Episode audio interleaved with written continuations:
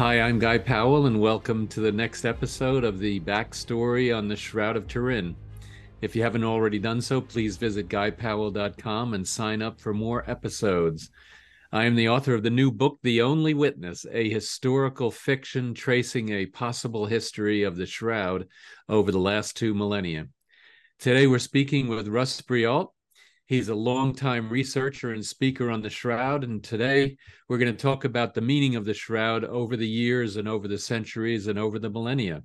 So, uh, welcome, uh, Russ. Hey, Guy. Thanks for having me back.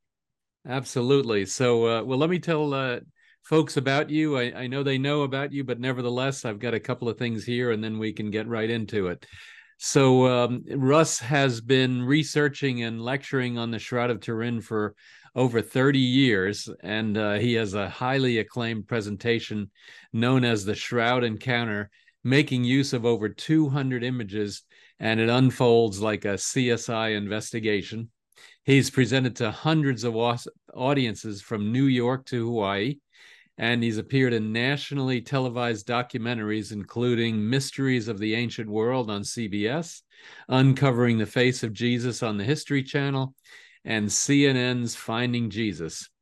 He's a longtime member of the Shroud Science Group, which is an international consortium of scientists and scholars dedicated to further research on the Shroud.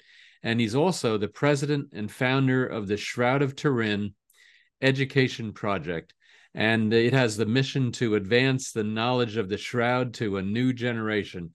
So, uh, so great to have you, Russ. And it's always great to uh, talk with you and uh, learn more about uh, about uh, the shroud and uh, and your impressions on and and and the things that you know on the shroud. So um, with that, let's start with um, uh, with something right out of John, and uh, this is then when Peter and John they're in the tomb.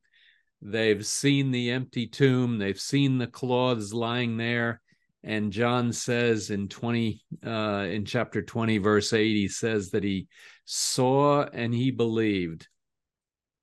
And uh, now he said that. Now, do you think it? Uh, what do you think about Peter? Uh, do you think he had the same impressions? Do you think he finally saw and believed, or do you think there was some doubt still in his mind? Well, in in in Luke's gospel, it says he walked away wondering. So I, I think John, um, you know, it, it, it wasn't a secret that Jesus, the rumor was that this Jesus was going to rise again from the dead. That's why the Romans have put soldiers in front of the tomb. I mean, you're not expecting anyone to rise again from the dead. No other tomb is guarded. you know, it's uh and so so John I mean at least in three separate look um uh, times in the in the gospel, Jesus says on the third day he would rise again from the dead. So so for John, he said, okay, uh, he must have risen from the dead because the body isn't here.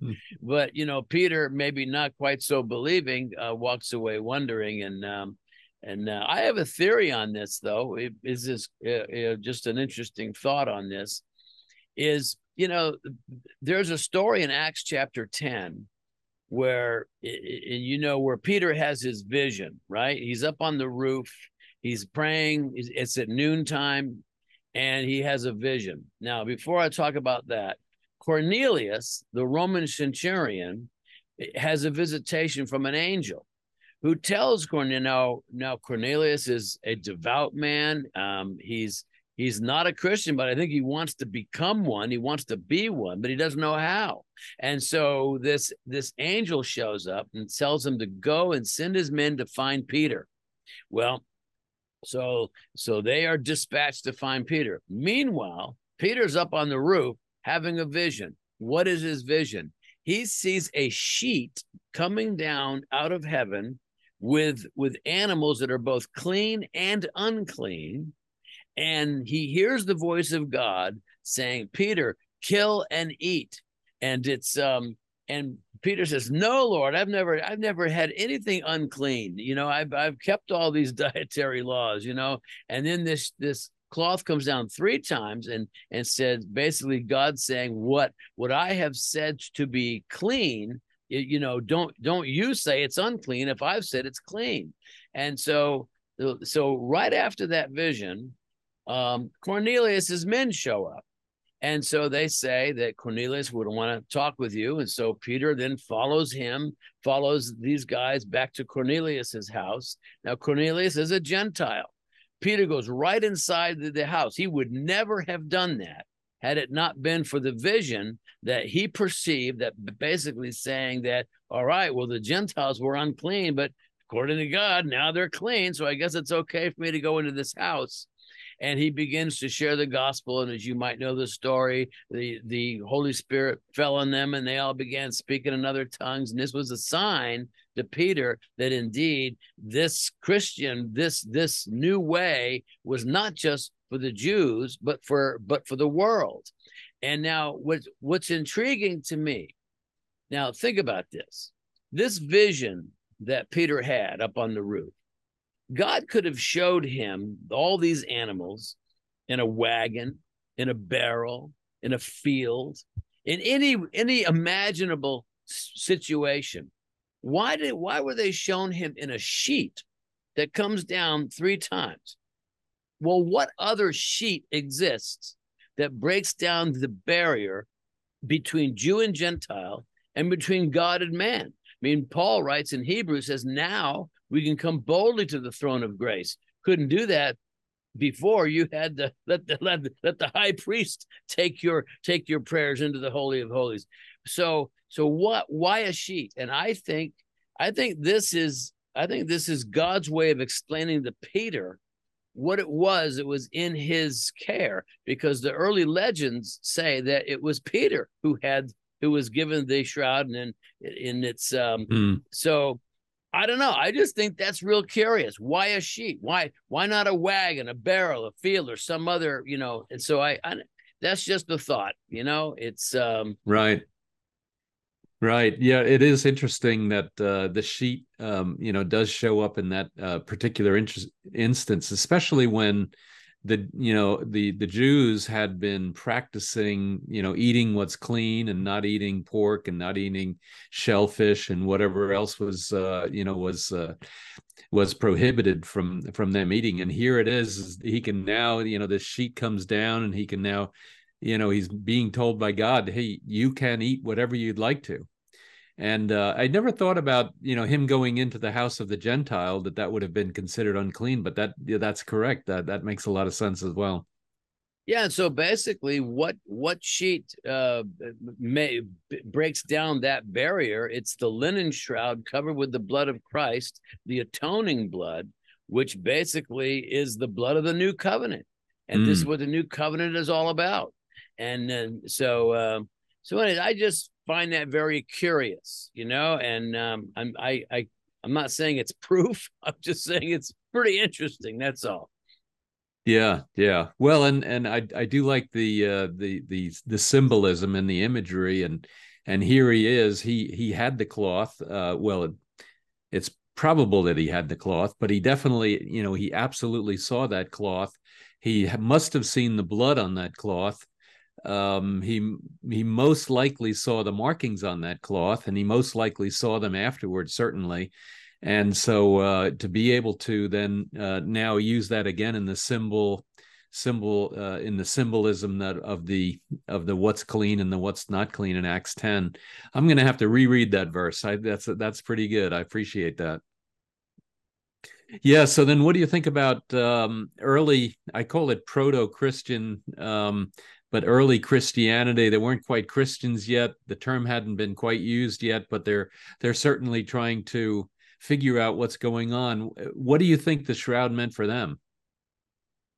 I don't really know. Um, for the Jews, it would have been a conundrum uh, because it was it was unclean. It was doubly unclean. It was covered with blood, and it wrapped a corpse. Mm. And so, um, you know, what's what's curious is that I am have every confidence that that the apostles kept that cloth. There's no way they discarded it or threw it away. They just didn't know what to do with it.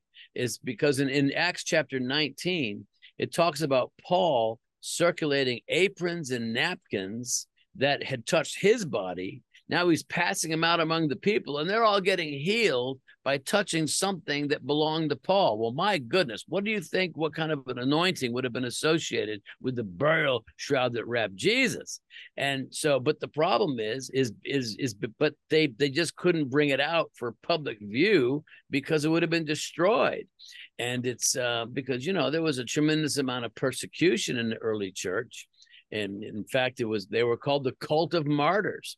And um, you know and so th- there was this discipline of the secret where they had to keep things you know quiet. And and so uh, there there has to be a reason why there's no mention of the shroud after resurrection sunday.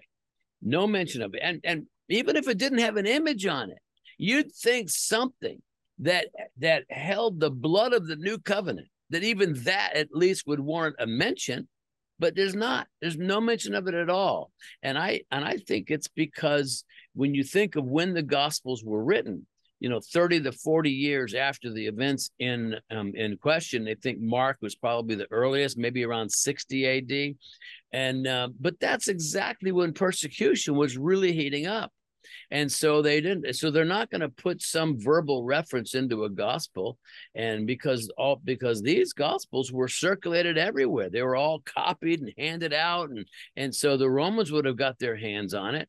And it's um so um i think that's the reason. It's um the um uh, but as far as, as as as as how the shroud may have impacted the early believers. Um, I, I, don't think it was used to evangelize the the Jews. I, I think I think it's it's because of the fear that there would be a search and destroy mission mm. set set forth to to destroy it if they could.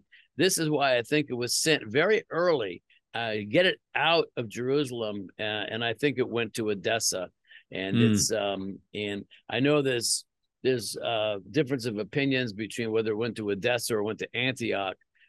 I don't I don't buy Antioch, and the reason is because if if they're trying to send it to a place that's safe, you know, um, um, Antioch became the a a, a Roman center uh, in Syria around 60 BC. So by the first century, the place was buzzing with Romans, and why would you bring it there? I mean, um, uh, uh, so Edessa was outside the range of the Roman Empire, and um, and so it to me, if you're looking for a place to bring it to keep it safe and protect it, I think Edessa makes a better choice, and that's certainly where all of the legends say it went. Mm. Well, and plus uh, in Edessa, you had the whole kingdom, you know, with Abgar basically then, you know, bringing uh, Christianity and converting the whole kingdom to Christianity. So that also leads to a lot more protection of it. And uh, and to your point, it is pretty far away from where the Romans are and uh, you know it, seems like there's there's two different stories. One is that it goes to edessa kind of like you're saying and then as you mentioned the other one going to uh, to antioch. Um, antioch on the other hand uh, was one of the five patriarchs.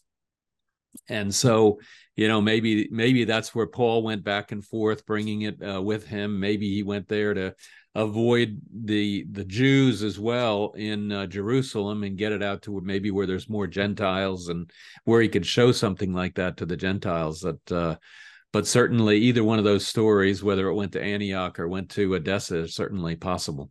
Mm-hmm. Yeah, I like your point too that uh, Antioch would have been a um, uh, you know there were there was a lot of a uh, lot more Roman activity there and um, and then certainly had to get out of Jerusalem in the 70s when the when the the Jews revolted. You definitely want to be away from anything like that. And if you had a a relic or a you know something that is this valuable with Jesus's blood on it, you're going to want to get out of there. So I don't think it you know it stayed in Jerusalem very long at all. I agree with you. I think it was taken out pretty pretty quickly. Yeah. Yeah. Yeah. Yeah. Absolutely. So um, so let's talk about Thomas a little bit. He um, in the upper room, he uh, uh, Jesus appears to the other disciples once, and Thomas is not there. And then uh, I guess they all said, "Thomas, you missed him. You know, come back." you got to see and then you know jesus comes the second time and he says uh, put your fingers in the wound. And um and and you know and now he sees and believes. What do you uh what do you think was going through thomas's mind at that point? Well you know it's it's it, it's an interesting story. It is because as you said thomas wasn't there the first time jesus showed up. And you can imagine uh i mean when thomas left everyone was depressed and glum and freaked out and scared to death that they were next and then when when Thomas returned, maybe that night, maybe the next day, you can imagine how the chemistry had completely changed. I mean, everyone running up to Thomas and Thomas is, and they're saying, Thomas, it's true. He is alive. He was here. We touched him. We broke bread. We he talked about the kingdom. Where were you? And then you know, Thomas classically, you know, folds his arms in that, you know, kind of a kind of a defensive posture, right? And he and he says, "Not." I I says, "I I I can't believe. I won't believe. Not until I thrust my hand into his side and place my fingers into his nail wounds." Right? And so then a week later, you know, um, you know, Jesus shows up again in the upper room. Uh, now you'd think that just the testimony of everybody around him saying that they had seen him, that that would be enough to convince him that that Jesus had risen from the dead, especially since Jesus said he was going to rise from the dead on three different locations. I mean, th- three different times. And um, but it wasn't enough, which is why he's forever known as Doubting Thomas, right? And so then it, it so it takes a whole week. Jesus shows up again. First person he speaks to is is Thomas, and he says, "Thomas, come here." And then of course you know he quotes his own words back to him. He says, "He says, Thomas, thrust your hand into my side and place your fingers into my nail wounds, and be not faithless, but believe." Now I actually don't believe Thomas took Jesus up on the offer. Okay, it's like, okay, Jesus, stand still. This might hurt a little bit. You know, I mean, I just I'm not buying that. You know, I think I think Jesus standing there would have been plenty of proof. yeah. Then, well, and, and even if you and even if he's standing there and he, he's showing the wounds and he's got the wounds in his hands, I mean, uh, that's pretty good proof. I don't think you need anything else. the um, and then of course after that he makes the strongest profession of faith in the entire New Testament. He says, "My Lord and my God." I mean, Peter said at another time, he said, "Thou art the Christ, the Son of the the Son of the Living God." But but Thomas made it personal, and um, and so, which then, but he couldn't do it. Now, this is a really an interesting thing. He couldn't say it until he was face to face with the resurrected mm. Christ for himself.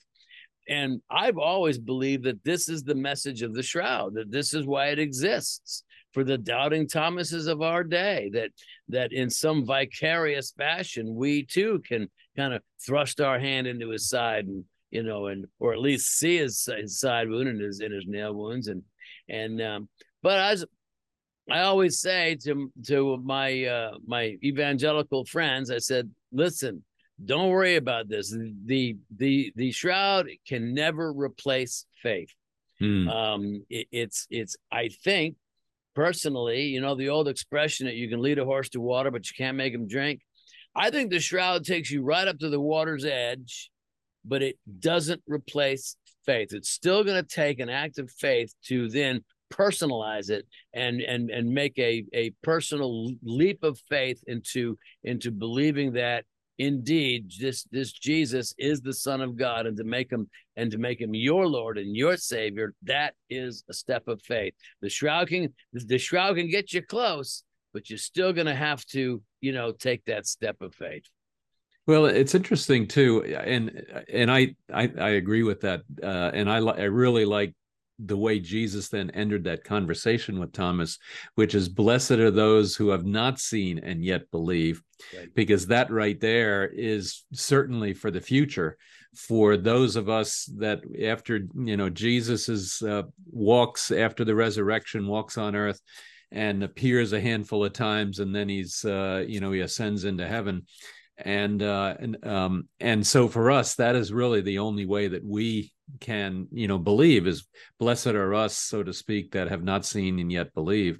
And um and and yet those 12 apostles or i guess 11 at that moment they were then um able to actually you know see him in person right there see the wounds if they wanted to and uh, and then realize that the cloth the shroud reflects exactly all of those wounds everything that he suffered on those last on that last day from the uh, the trial to the whipping to the scourging and then to the crucifixion and then uh, you know the descent from the cross and then into the tomb it's uh, it's pretty impressive. It's it really makes sense.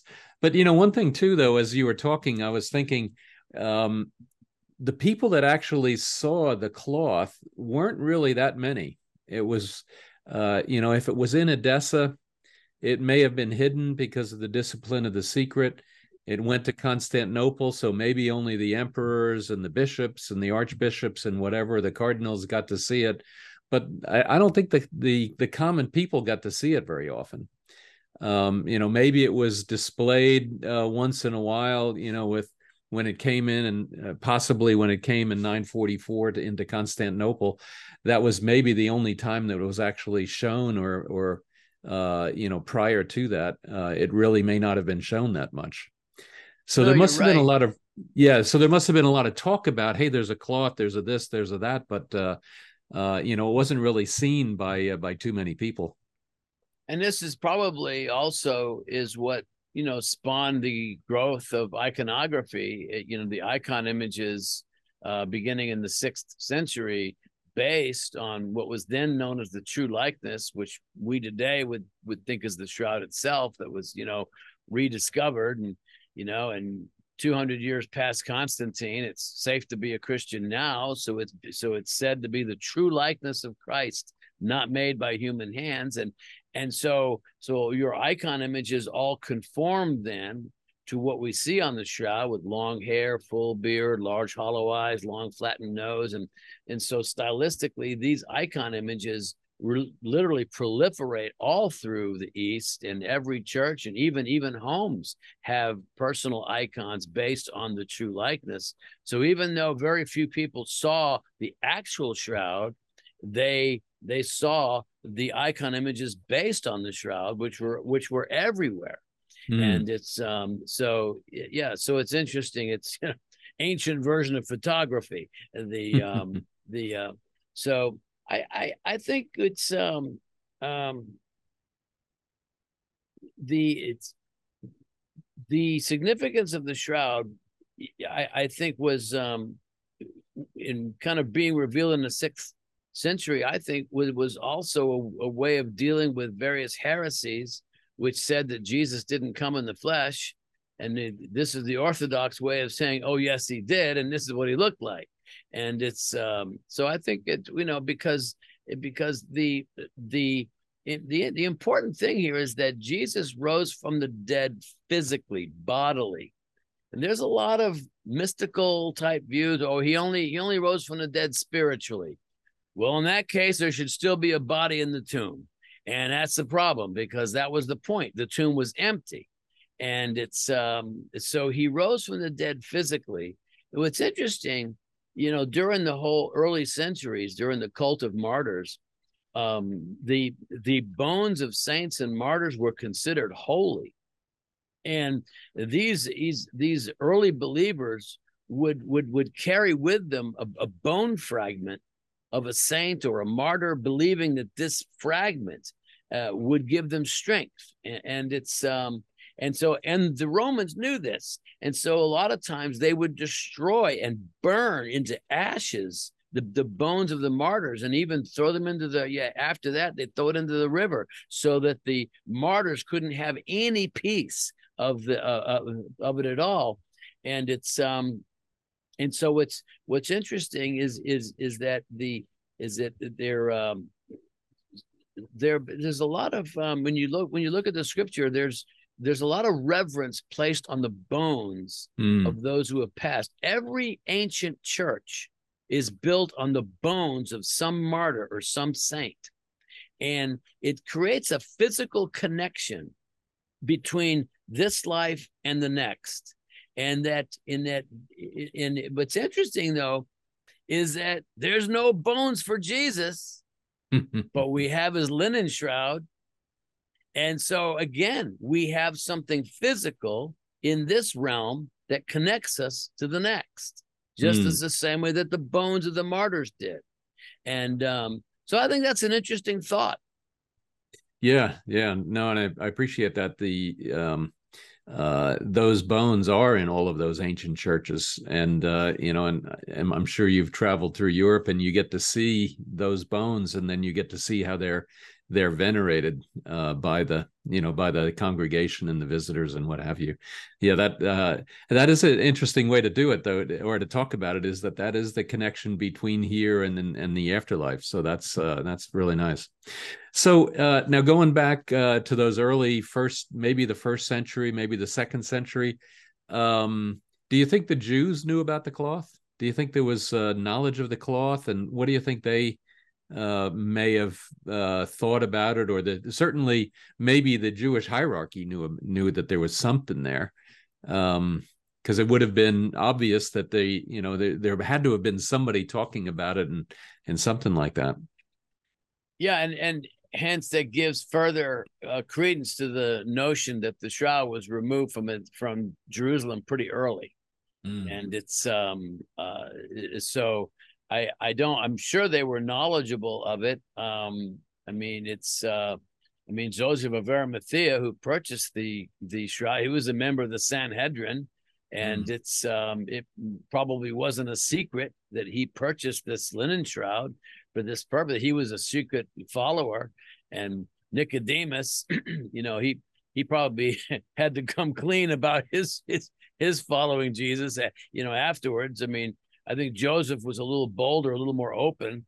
Um, but um, but the um, yeah, you know what's interesting is I I I I believe in the in the story of uh, of of Abgar, uh, the king of the city state of Edessa, dying of leprosy, and in fact, in in, Matthew four twenty four, it says that is that is that the knowledge of Jesus was all through Syria as mm. this great healer, and people from Syria were coming to him to be healed of various ailments and diseases. And so, with Edessa being in Syria, it would make sense then that if you had a and had an ailing king, that he would probably send a messenger down to Jerusalem to see if he could arrange for something. And um, and obviously Jesus says, "I love to help, but I'm a little busy right now." And it's uh, and so and so he promises to send one of his followers later. Well, now that turns out to be Saint Jude, and it's um, at least according to tradition. In fact, this is Orthodox view is a, very much all through. Is Jude is all through it. And it's um so Jude, along with the messenger, bring this cloth. And now, uh, no, let me, me back up and just say that that Abgar dispatches the messenger with a letter requesting that Jesus come and come back to Edessa to bring healing to the king. And I, I think personally, it's my little twist on the historical here, is that um, is that uh, um, Jude was dispatched to fulfill the request of the king. He arrives in Edessa, and and I think personally, Abgar is healed just the same way everyone else was healed with the laying on of hands. That's how they did it. And then, you know, bingo, he's healed of his leprosy. And according to the the historical, according to the record, uh, I think his uh, one of the king's uh, associates was healed of gout at the same time and it's um so so but personally i have a hard time thinking that that um jude would bring the cloth to edessa without knowing who this king is or how he was going to respond to the christian message. Now certainly he was interested because he was asking jesus to come um but uh at the same so i i have this i have this view that that that that um, um, Jude probably traveled there twice. Once mm. to heal the king, comes back, regroups. All the apostles are having a meeting. Persecution is heating up, and then a little a little group meeting there, and it's saying, "What are we going to do with the shroud? What you know? What can we do? We have to preserve it. We have to keep it safe." And there's and there's and there's Jude in the back saying, I've got an idea. the king of the king of the city state of Edessa is a fervent believer, and I know he would take care of it and preserve it. Let's bring it there. So I just have a belief that he probably took it there on the second time around.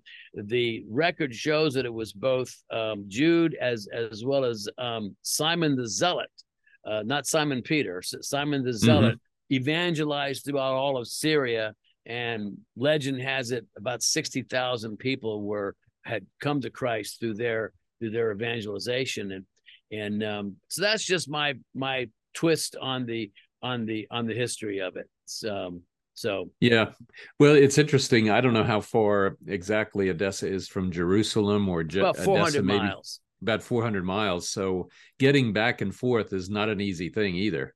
But if if you are if you're going to have the ability to uh, potentially convert the the whole kingdom and uh, and then convert this king and then the whole you know royal line that's going to follow him that is uh, that's definitely a, a, reason to at least uh, you know go back there and and possibly bring the shroud. And and and to your point as well as uh, uh, keeping it safe has got to be you know of utmost importance i can't imagine they were feeling very safe just living in jerusalem even potentially even living in antioch where there's also you know this this enormous roman presence there yeah I yeah. Mean, it's it's it's fun to speculate. There's obviously huge gaps in in the history that mm. we just don't know, but it's um but you know that the whole pattern of water stains and eh, on on the shroud, with the only way we can replicate them, uh, they're they're not associated with the burns um,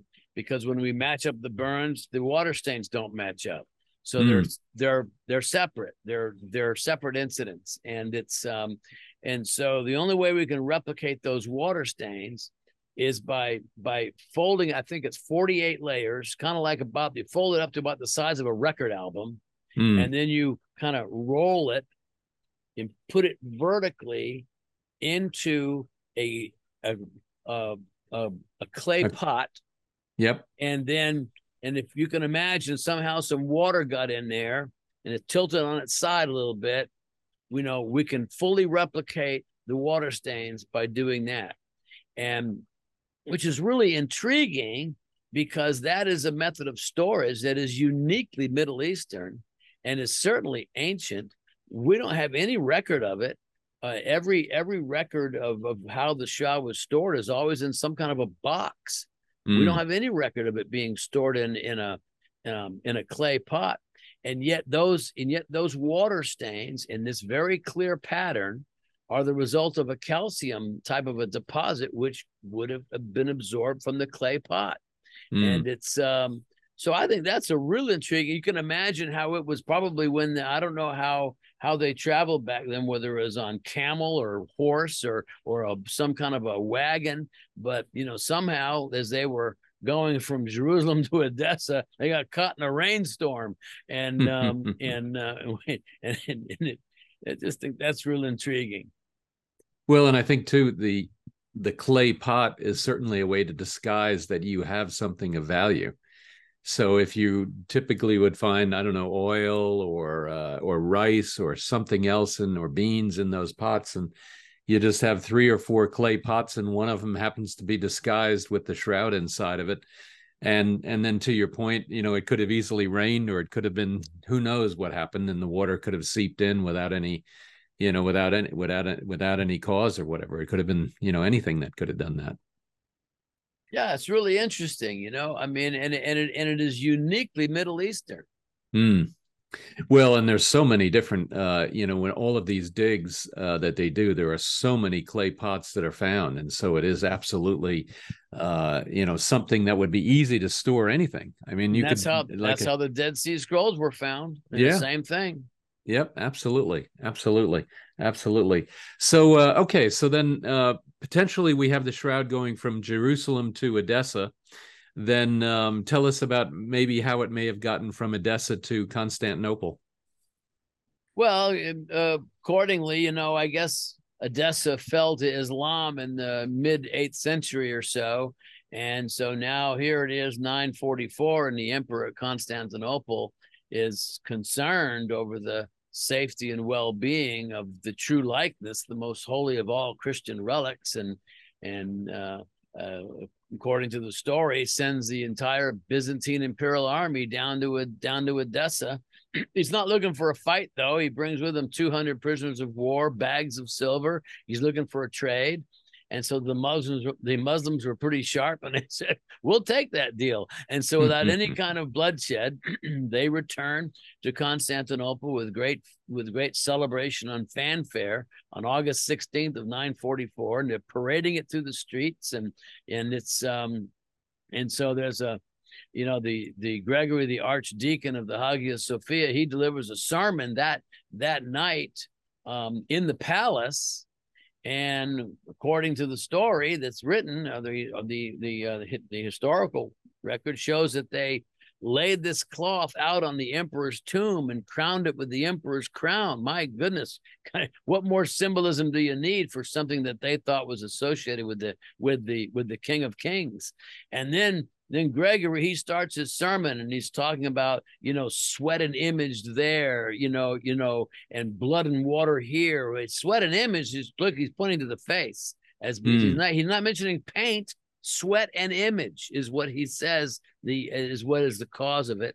And then blood and water he's obviously pointing to the side wound. So now we're not talking about a face image. We're talking about a full body image. And and it's um so it's very very interesting. It's um, and so um, and so this this then becomes of course at this point around this time it uh, is also referred to as the Mandylion, um, which it gets a little confusing is is because the mandylion really means kind of a small cloth because I think that's what they called it when it was folded up.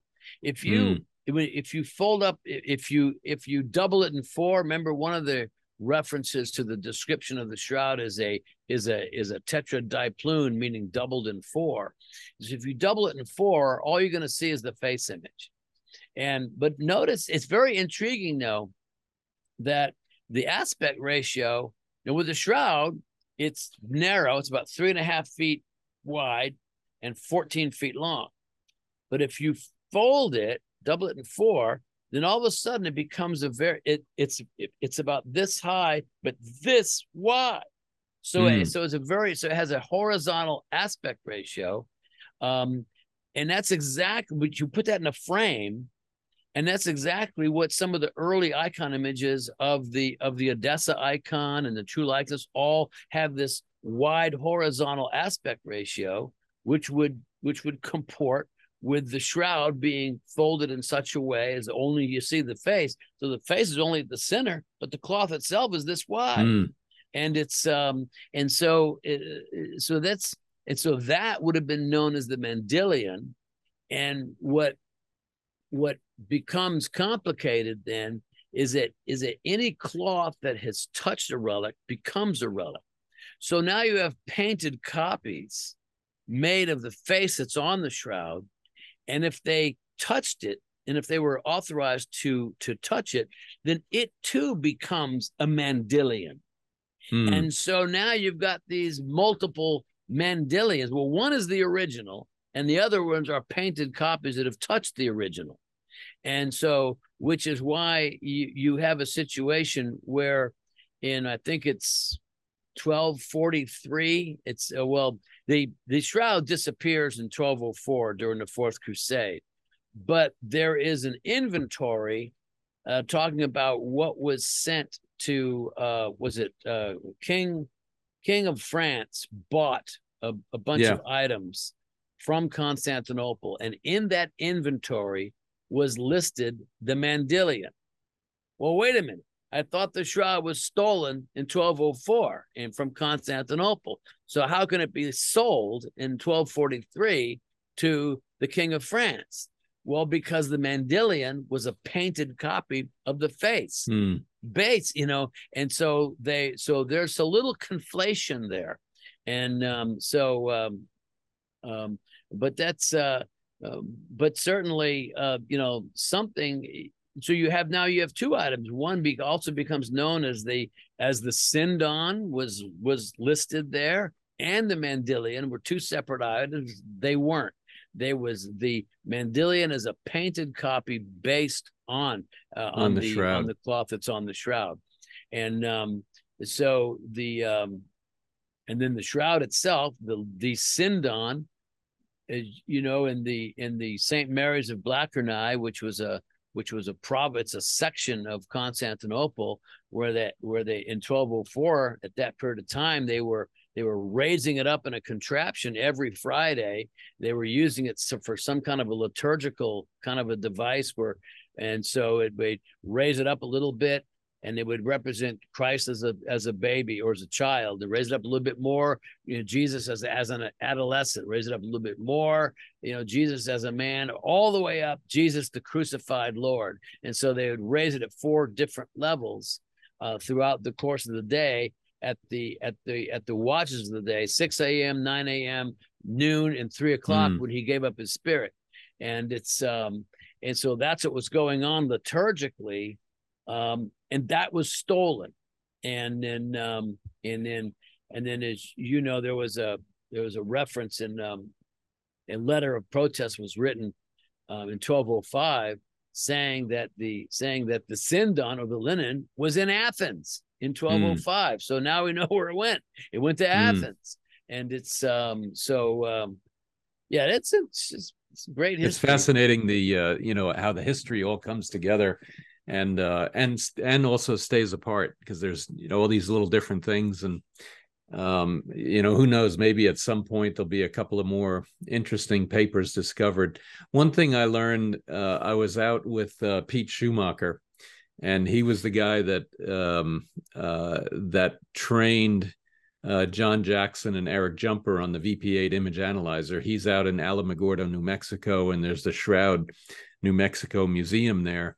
And uh, so we were talking, and he has in the museum he has a, a backlit uh, image of the the full length of the shroud. And one of the things that was uh, that he pointed out was around the face, just like you see our faces, around the face, that area on the shroud is a lot lighter in the background area. It's a lot lighter than anywhere else. And so one of his uh, theories is that that that brighter area is because that was always shown uh you know well not always but it was shown quite often. And because it was out and exposed more often then the the cloth itself didn't may not have aged or whatever but it stayed a lot lighter. And so which kind of you know backs up a lot about what you're talking about in terms of how it may have been folded and then shown and and um and then uh and and and and presented to the public. Yeah. The what's interesting is that when the when the shroud disappears in 1204 this fourth crusade was a debacle it was never supposed to happen um, you know, the Pope Innocent III authorized the crusade to go down to the Holy Land, liberate the Holy Land from Muslim control. But you know, they, as you know, they they they they weren't able to raise enough money to pay for all the ships that they had. The Doge of Venice, the King of the Duke of Venice, who built them a whole fleet of ships, and um, and they were supposed to come up with eighty thousand uh, um, Crusaders only came up with 30,000. So they were way short of the money needed to pay for these ships. So then they came up with a hatched a plan to install the the emperor had a nephew out there uh, angelus whatever the third or something like that and so and so he made a deal and said he with the Crusaders. tell you what if you sail me to constantinople and help me to get installed as the new emperor i'll pay off all your debts so they said, okay, we got we got nothing better to do, and so let's. uh, so they sailed to Constantinople with their brand new ships, and they and they tried to convince the the the residents of Constantinople to embrace the nephew as their new emperor, but they but they didn't go for it and so now war is inevitable and um, so they finally they get into the city and they go into three days of nothing more than just pillage and rape and, and just just destroy everything. I mean, you can imagine all these, you know, thousands of crusaders just just going through the city, stealing it blind. All the gold, silver, ivory, relics of the saints all go back to the west. Well, Pope Innocent III is so upset with this because he was envisioning an opportunity to reunite East and West again. And it's not going to happen now. and so he was really upset because that was his hope, that was his plan. And and so he, he issued an edict of excommunication for anyone who stole relics and, and did not send them back to Constantinople. Mm. And you're a crusader and you've been at this for 2 years and you're to you're to send this back? There's no way. And so so all this stuff goes underground including the shroud which goes underground for about 150 years and then reappears in um, in Lirey, France in 1356 and Geoffrey de Charnay has has the possession of it. Now isn't it curious that he had Jeffrey had to get authorization from the king uh, from the from the pope to display it. And so he had to get the the the blessing from the pope to do this but he was he was committed to a vow of silence. He could not speak to a word as to and his entire family could say nothing about where they got this shroud. Now why would you have a vow of silence regarding the origin of the shroud unless it had been stolen from Constantinople and the Pope knew that if they said that they'd have to return it to Constantinople? And um and so so you have this vow of silence and and um so which negates all these ridiculous theories that the that the shroud is some kind of a medieval artwork of some kind. Well why the vow of silence then why do you have to have a vow of silence for something that you know is just a painted copy or a mm. painted or just a painting? You know, no, of course not. It, it this this vow of silence is a pretty strong piece of uh, data that says that they knew it was from Constantinople, and um, which is you know which if you link it to Constantinople, then then this then this cloth which you know has a has a documented history at least to when it came from Edessa you know, in you know 944 and earlier than that. Yeah, yeah. So that then links it from uh, 1350s, 1360s or so down to 1204 with the Fourth Crusade, then back down to 944 with uh, Gregory Referendarius, the deacon or whatever it was, when he marched it around the, the cities. So you have clear proof in three different ways that the the shroud existed before the you know, and it couldn't have been then a medieval forgery or it couldn't have been, you know, painted or anything else like that. Well, yeah, because you know we're always backed up against the carbon date of 1260 to 1390, and I can tell you, there's nobody in the 14th century that had the skills, the ability, the medical knowledge, or anything else to come up with the Shroud of Turin. They're just uh, yeah, they're they're not yeah. there. In fact, the the two 14th century artists that are referenced uh, by various skeptics. Uh, one of these artists is called Simone Martini, and and and he was the kind of the the founder of the Siena School of Art, and you know, and he he died, um, I think 1343, and he had a he had a student named Naddo Ceccarelli who was basically had the same exact style and he died in 1360. So the they allege that one of these two artists is responsible for the shroud image. Um, okay, so go go ahead and go Google Simone Martini and Naddo Ceccarelli. Look at their artwork. Look at their crucifixion scenes, and see if anything even remotely resembles what we see on the shroud. Nothing. And I'm yeah. I'm not talking about use of art substances. I'm just talking about stylistically.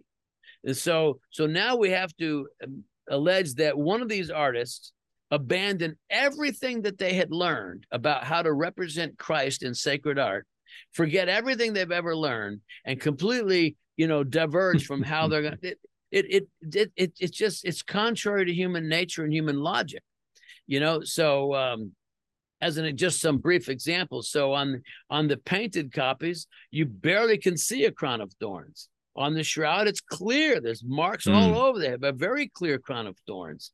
On the painted copies, you have blood on, on the shroud, the blood is flowing down the arm, pooling at the elbow. On the painted copies, the blood is, is dripping straight down into into the chalice held by an angel. And that's obviously artistic license. But how come it's not going down the arm like this? It's going straight down, and the um, and then the nail is in the palm of the hand. We on the shroud, it's in the wrist. Um, you the um, um, on the on the painted copies, you have the side wound, and the blood is spurting like it's a faucet, and yet on the shroud, it's just oozing out of there. Why? This is post-mortem blood flow. The the the the heart's no longer beating. And mm. so and so it's just not spurting, it's just oozing out of there. And it's um and so and even with the um so there's it, there's just there's many other oh and also when you look at the shroud, there are scourge marks all over the front, chest, and thighs, as well as the back. On the painted copies, the chest is perfectly clean, not a scourge mark can be seen. So, so we're asking then, assuming that these artists just suddenly abandoned everything that they had learned about how to represent Christ stylistically, and then came up with the shroud, and of course, without the use of paint, ink, dye, pigmentation, or stain. And um, so that's beyond a tall order. That's that that's just a tall tale, is what that is. So yeah. Well, and plus to get the dimensions right, and and I've seen, and I, we were talking before. Uh, there is a shroud copy uh, that was originally generated for Maria Theresa over 400 years ago, 1624, and the quality of that shroud copy and and the replica that that that the artist is trying to make, it's nowhere near what the quality of the of the image that that's on the shroud even if the image on the shroud were painted, all of the people that made copies of it over the centuries, they did a terrible job. They did an absolute terrible job. And so if they can't do a good job with that, how could someone do such a good job as to make the shroud into a forgery unless it's not a forgery? Right, exactly. There, there's about 50 known copies made, and they're all, as you said, just they're all terrible. They're terrible. You you wouldn't have one in your house. but but but but the but the only thing that makes it valuable is that all these copies were touched to the mm. original. And that would and this was allowed, authorized by the bishop and signed, you know, documented. And so it's the fact that they touched the real deal is what makes them valuable. Otherwise, they're just they're just laughable and it's um and you know and so and so you know of all the of all the attempts to copy the shroud i mean and nobody's come up with anything i mean is because is because then this is before photography you know prior to when we understood that it was a negative image you know that that becomes positive in a photo negative you know it's um the uh so they're all trying to replicate or emulate this kind of weird negative image that we see on the cloth itself and um so now there are modern attempts that do a better job of replicating the shroud, but that's kind of cheating, is because yeah. they have the knowledge of the photo negative whereas the early copies had no knowledge of it. And so I, I, think it's more instructive to look at those earlier copies, you know, before they had, you know, the benefit of modern technology. Yeah. Well, and plus the whole concept of a negative, it just it didn't even exist. It uh, you know, it only came about when there was photography sometime in the in the late uh, 1800s. So uh, you know there it, it, prior to that there was no even no even concept of a negative.